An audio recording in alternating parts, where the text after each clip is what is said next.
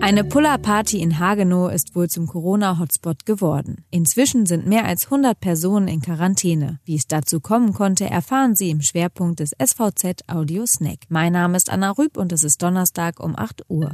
Zunächst die regionalen Nachrichten im Überblick. Greenpeace hat das Versenken von Findlingen im Meer vor Rügen beendet. Mit der Aktion wolle die Umweltorganisation die Grundschleppnetzfischerei verhindern. Seit Sonntag sollen im Meeresschutzgebiet Adlergrund östlich von Rügen etwa 60 große Steine mit einem Gewicht von jeweils zwischen 350 Kilogramm und einer Tonne versenkt worden sein. Das Bundesamt für Seeschifffahrt und Hydrographie hat nach eigenen Angaben ein Bußgeld von bis zu 50.000 Euro angedroht. Greenpeace habe gegen die Untersagung Widerspruch eingelegt.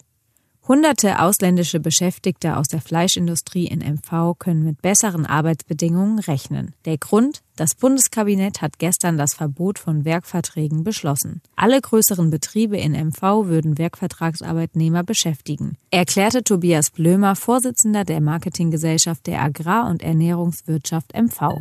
Elf bestätigte Infizierte und mehr als 100 Quarantänefälle bisher. Das ist die Corona-Bilanz einer Pullerparty im Umfeld von Hagenow. Dr. Ute Siering, Leiterin des Gesundheitsamtes, schloss nicht aus, dass sich die Zahl der Covid-19-Infektionen in diesem Zusammenhang noch noch weiter erhöhen könnte. Hauptursache des bisher stärksten Ausbruchs im Landkreis Ludwigslust-Parchim ist wohl eine Familienfeier mit mehr als 35 Personen am vergangenen Sonnabend. Es war die Party zur Geburt eines Kindes, eine Puller-Party eben.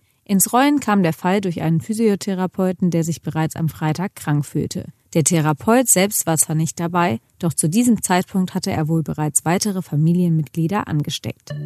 Alle Artikel zum Nachlesen finden Sie auf svz.de slash audiosnack. Die nächste Folge hören Sie morgen früh.